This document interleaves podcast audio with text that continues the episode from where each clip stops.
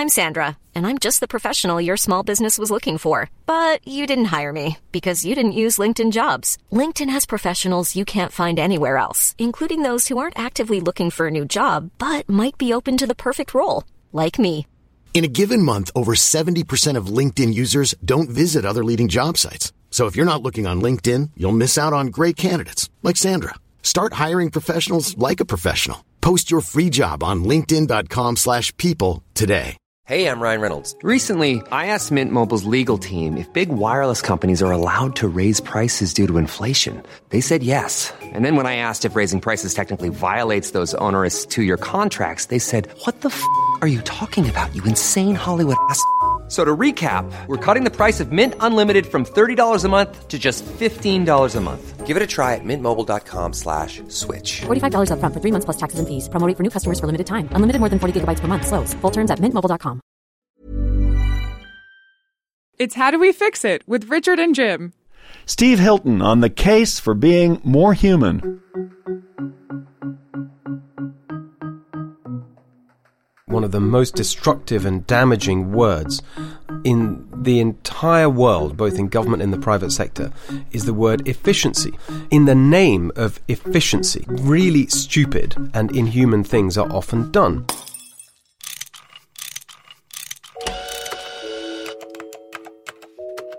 Our show is about fixes. Yeah, how to make the world a better place. How, do we fix it? How do we fix it? So, Jim, do you remember a time when you called a business and after two or three rings, a human being, not a recording, answered, Hello? Can I help you? Yeah, it doesn't happen too often these days. You know, with automation, online systems, and big government, we've lost some of that human touch. Our laws have become more complicated, government and corporations growing more automated and centralized, and the gap between elites and the rest of us have widened. So, our guest today is Steve Hilton. Uh, he's the author of the book More Human Designing a World Where People Come First. Steve is co founder and CEO of Crowdpac, a Silicon Valley startup, and also former senior policy advisor to Britain's Prime Minister David Cameron. Steve Hilton, welcome to How Do We Fix It? Great to be with you.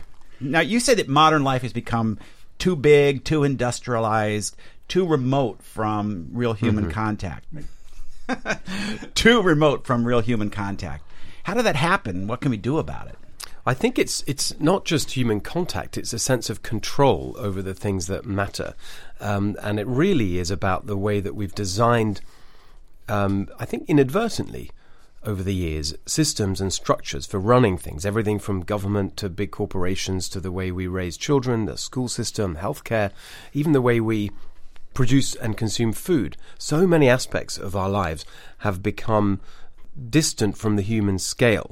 What that means is that people feel they can't control the things that matter to them. And I think that is the underlying reason you're seeing so much frustration in politics, not just here in the US, but around the world, where people feel that the, the decisions are being made that affect their lives, and there's no way of them really getting involved in that process. Yeah, it seems that in recent months, almost all of the surprise election candidates, from Austria to Britain to the United States with Donald Trump and Bernie Sanders, are all like, I'm pissed off with the system campaigns. That's right. And I think that the problem is that that, um, in a way, positive energy, that desire for change and shaking things up, is not being channeled in what I would consider constructive direction towards a program of real reform. And that's why I wrote my book, More Human, because I wanted to set out, from my perspective, how we would do something about this. So, when you say human, what do you mean?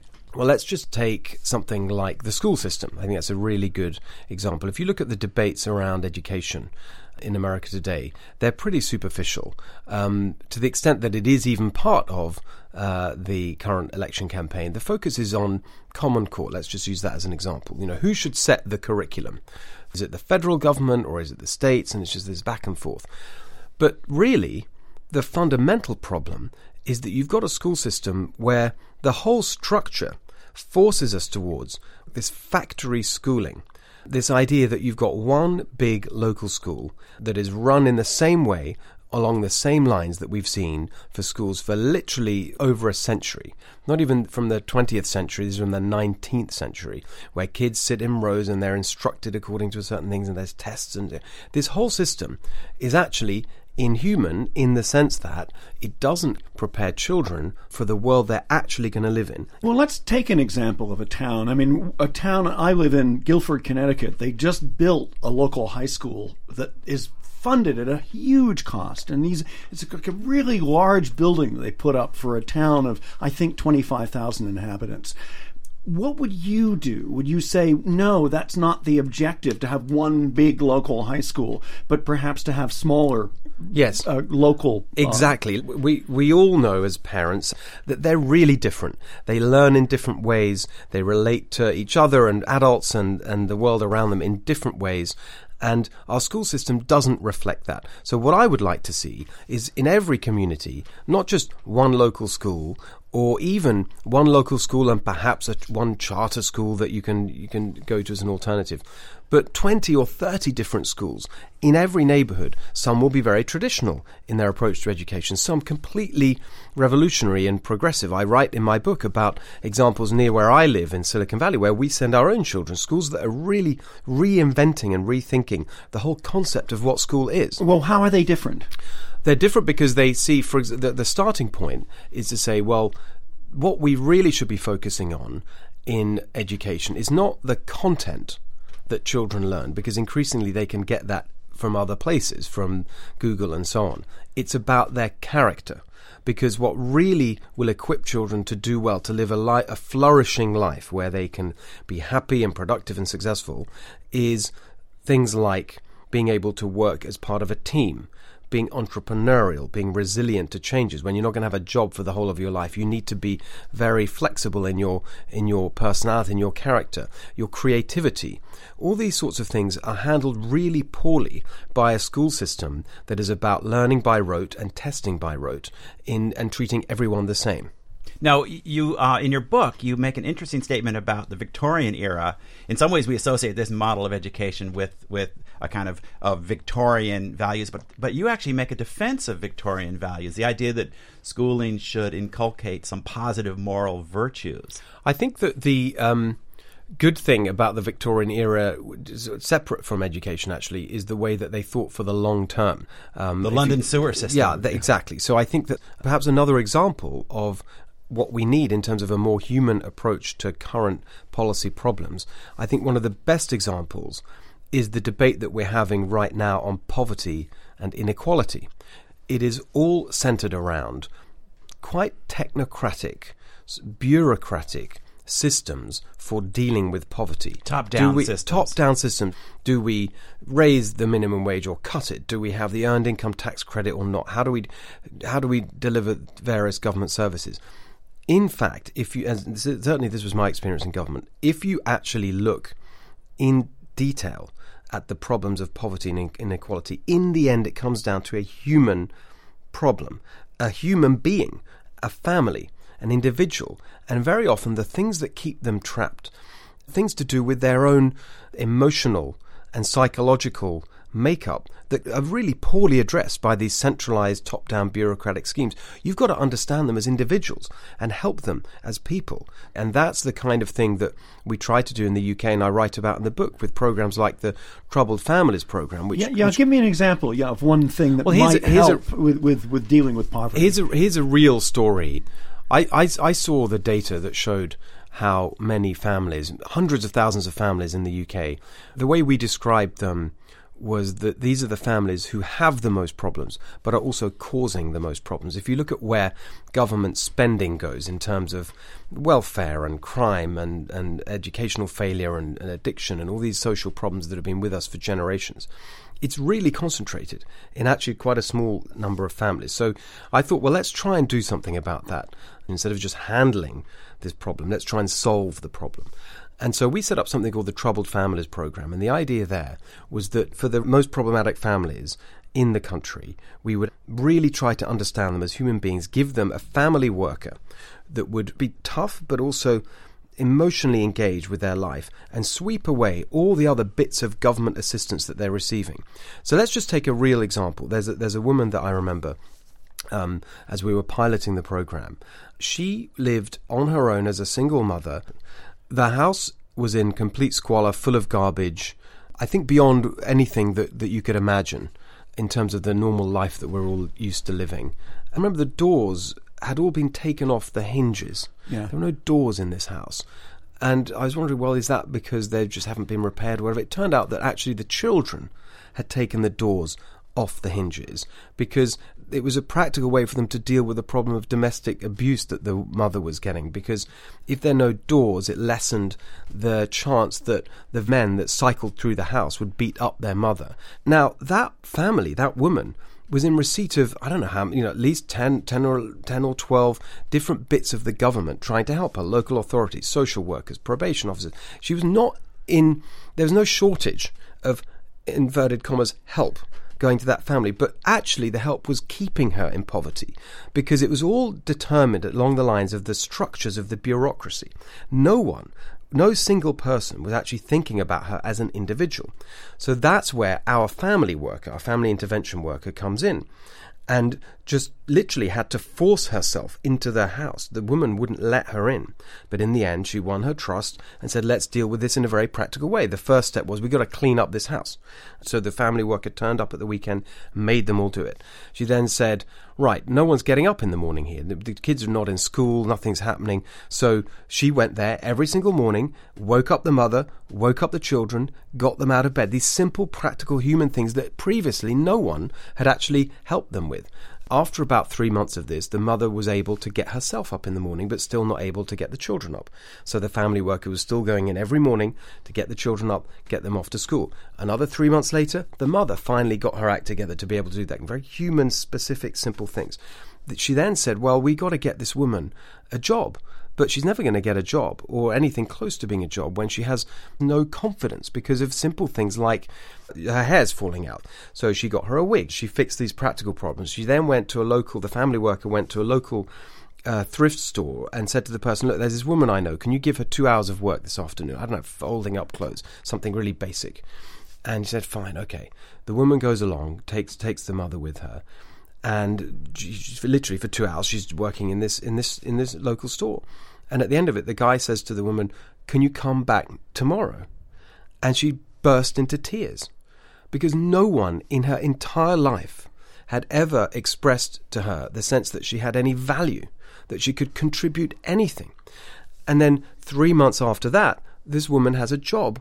And that simple process of getting her life on track happened because the family worker dealt with her as a human being rather than as a number on a spreadsheet in the local bureaucracy. And yet, the way we debate poverty is always around should we add this program? Should we spend money on that? The program I'm describing to you, you, you could describe it as a top down centralized government program. We designed it in London.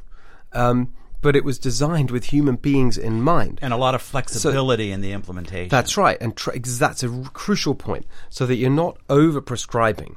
What you're saying is we're going to hire some great people to be these family intervention workers, and we're going to leave it to them to figure out what that family needs. To take a step back from it for a second, I think one of the most destructive and damaging words in the entire world right now, both in government and the private sector, is the word efficiency because I think that in the name of efficiency, really stupid and inhuman things are often done.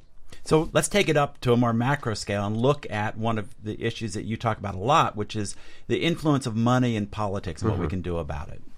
Well, this has become a much bigger preoccupation for me since since moving to America. I, I, I in fact founded a startup, Crowdpac. My, my my tech startup was the original impulse for that was to try and do something about this problem of money in politics by um, creating what we are now, which is a crowdfunding platform for politics, so that candidates and organizations can raise money uh, without depending on the big donors, whether that's from the left or the right, whether that's the unions on the left or the big businesses on the right, that more and more candidates are reliant on a smaller and smaller group of people and organizations for their funding. And so when Donald Trump says, um, on the campaign trail, as he did in the primaries, that his Republican rivals, as well as uh, Hillary Clinton, are, are literally puppets of their donors. That strikes a chord because it's not far from the truth. If you actually look at what happened, for example, with Obamacare, you know, the, you can see how the policy was distorted by the money involved, and you see it time and time again. If you look at what's going on with, I'm, I, I'm slightly obsessed with food. The way that that, Right. that food in our country um, is so literally toxic, poisonous. Um, and costing us so much in terms of people's health and well-being, but also costing money in terms of the health uh, implications.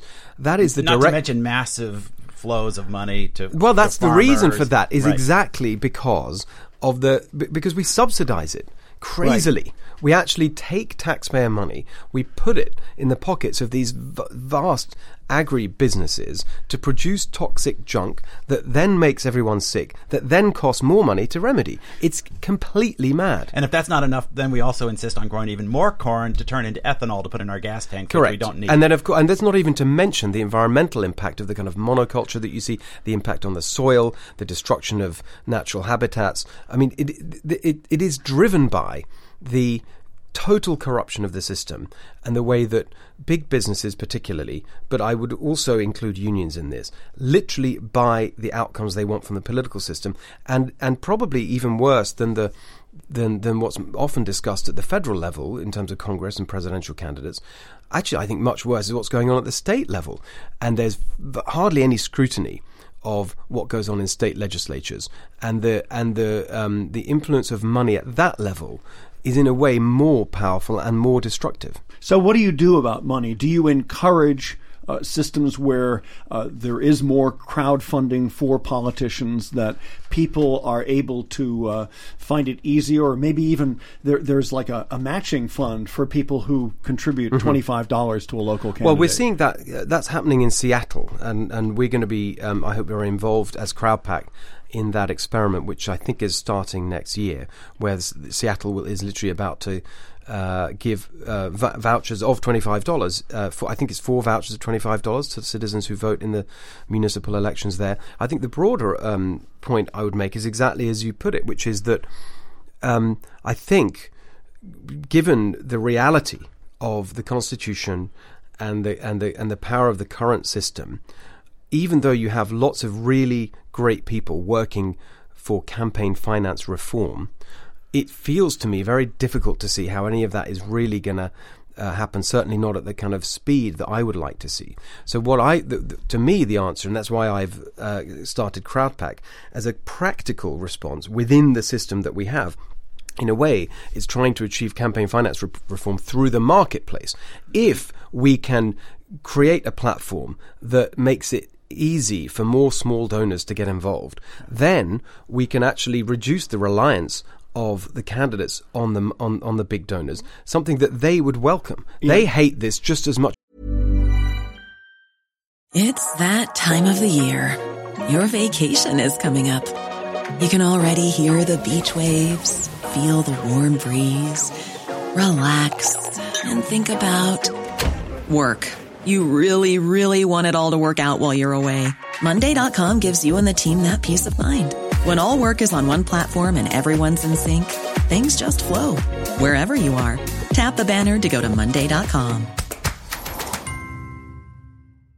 Burrow's furniture is built for the way you live. From ensuring easy assembly and disassembly to honoring highly requested new colors for their award-winning seating, they always have their customers in mind. Their modular seating is made out of durable materials to last and grow with you. And with Burrow, you always get fast, free shipping. Get up to 60% off during Burrow's Memorial Day sale at burrow.com slash ACAST. That's burrow.com slash ACAST. burrow.com slash ACAST. Because we hate them doing it.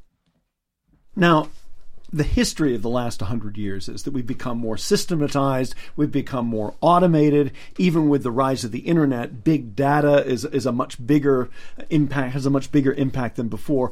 All of these, you could argue, are less human Mhm. than what you're advocating. I think there are things that you can point to that are big but still human, and that technology can make things more human as well as often making things less human. And a good example for me, which brings those two ideas together, is a company like Airbnb. Right. It's a very big company and it's using technology, but it's using scale and technology in order to make possible human connections that, that were previously inconceivable of people going to a different city or, or and, and, and meeting new people and understanding the culture. Uh, that's a very human outcome Yeah, from something that's very that- big and technological. Yeah, and encourages that sh- the sharing economy. That's right. So I don't I don't think it's right to say that that technology and data and all these advances are necessarily bad, but I think we should be the the the right way to think about them is not is it good or bad, but does it make the world more human or less human? So, are you optimistic? I am optimistic because I think that generally speaking, progress happens.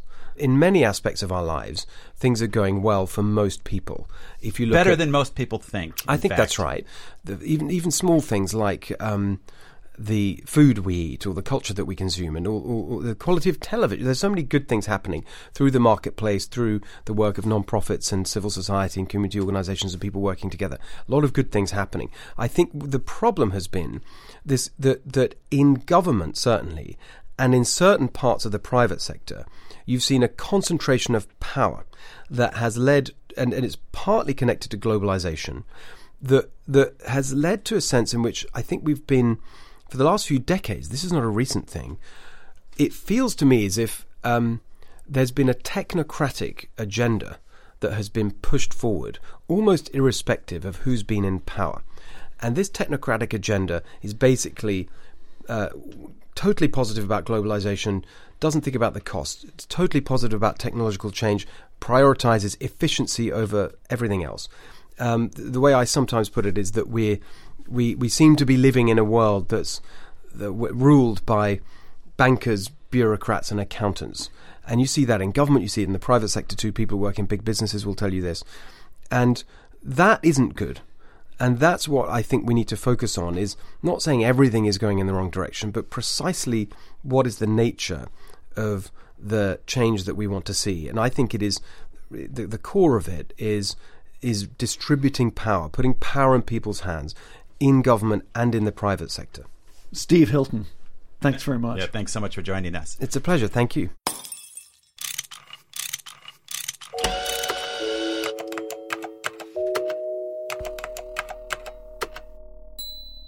Jim, the most interesting word Steve Hilton used for me was control. And it speaks to what Charles Duhigg, a recent guest on our show, was saying about the importance of taking control over your habits.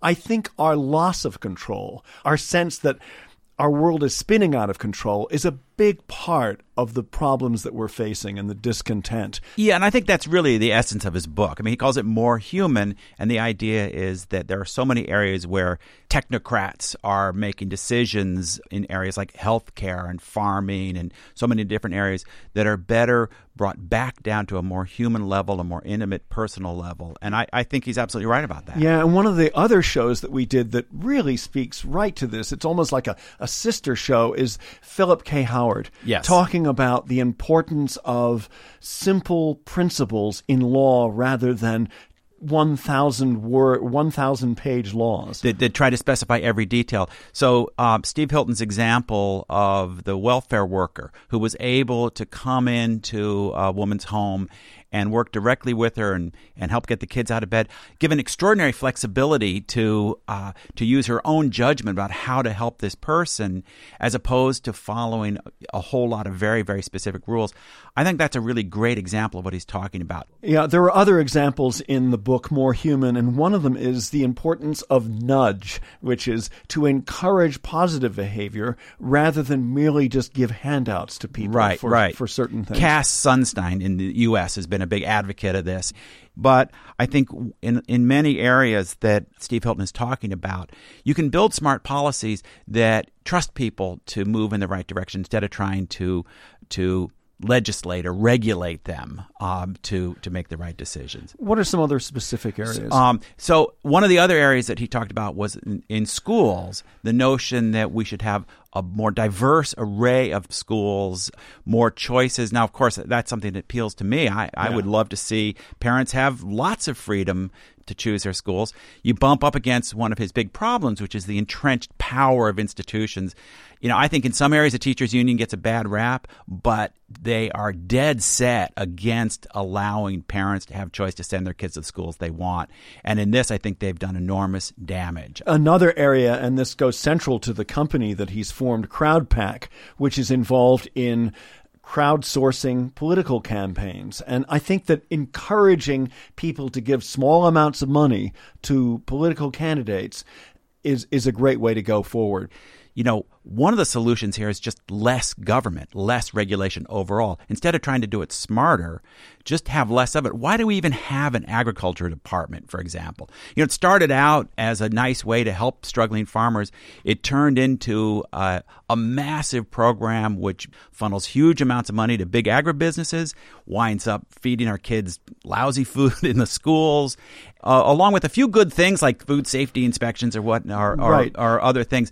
A lot of very counterproductive policies. I certainly think we should look at that, but on the other hand, maybe we need more government when it comes to defense, when it comes to clean air, clean water, um, the welfare of children. The government has a very positive role to play if it's smart government rather than just simply going, here's another program. Well, this is why I call myself a squishy libertarian. I am not opposed to Yeah. sensible regulation of air pollution, water pollution, all those things, precisely because the market can't solve those problems. We need uh, we we need to step in and find ways to protect all of us from those problems. But I do think that it's not just government, it's also large corporations that are incredibly impersonal. The customer experience with companies, for instance, just putting barriers in the way. I mean, sometimes it takes 20 minutes to speak to a human being when you have a problem with a product. That's absurd. Right, right. So, but this is, but let's at least be happy that they're companies and not the government, because when it's a company, you can stop using that company and they'll go out of business.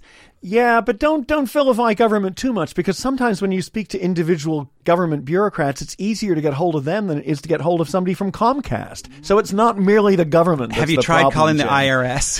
Yes, I have, and they're fairly responsive, and their website is actually surprisingly good. And in studies have shown that something like thirty percent of the advice they give taxpayers is wrong. Well- I made up that number, but it's an it's a but it's a significant number. But my point is, when companies do a bad job, they eventually go out of business. Not always. The ones that stay in business and do a terrible job are usually kept in business by some kind of government support. It's How Do We Fix It? I'm Richard Davies. And I'm Jim Meigs. I'm not sure I agree with you on everything. Yeah, I know. We need another show to debate that. I'm, I'm, that was a big hanging pitch for you, Richard. You'll have to, you'll have to pick it up Yeah, it. I'll have to swing at it later.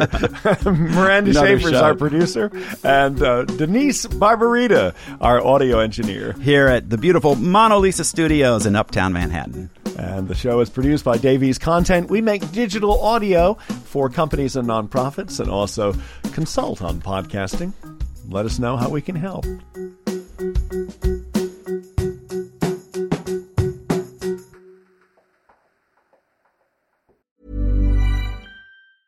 A lot can happen in three years, like a chatbot may be your new best friend. But what won't change? Needing health insurance. United Healthcare Tri Term Medical Plans, underwritten by Golden Rule Insurance Company, offer flexible, budget friendly coverage that lasts nearly three years in some states. Learn more at uh1.com. When you make decisions for your company, you look for the no brainers. And if you have a lot of mailing to do, stamps.com is the ultimate no brainer. It streamlines your processes to make your business more efficient, which makes you less busy. Mail checks, invoices, legal documents, and everything you need to keep your business running with stamps.com. Seamlessly connect with every major marketplace and shopping cart. Schedule package pickups and see your cheapest and fastest shipping options from different carriers with rates up to 89% off USPS and UPS rates. And with the stamps.com mobile app, you can take care of mailing and shipping wherever you are. Make the same no-brainer decision as over 1 million other businesses with stamps.com. Sign up with code program for a 4-week trial plus free postage and a free digital scale. No long-term commitments or contracts. That's stamps.com. Code program.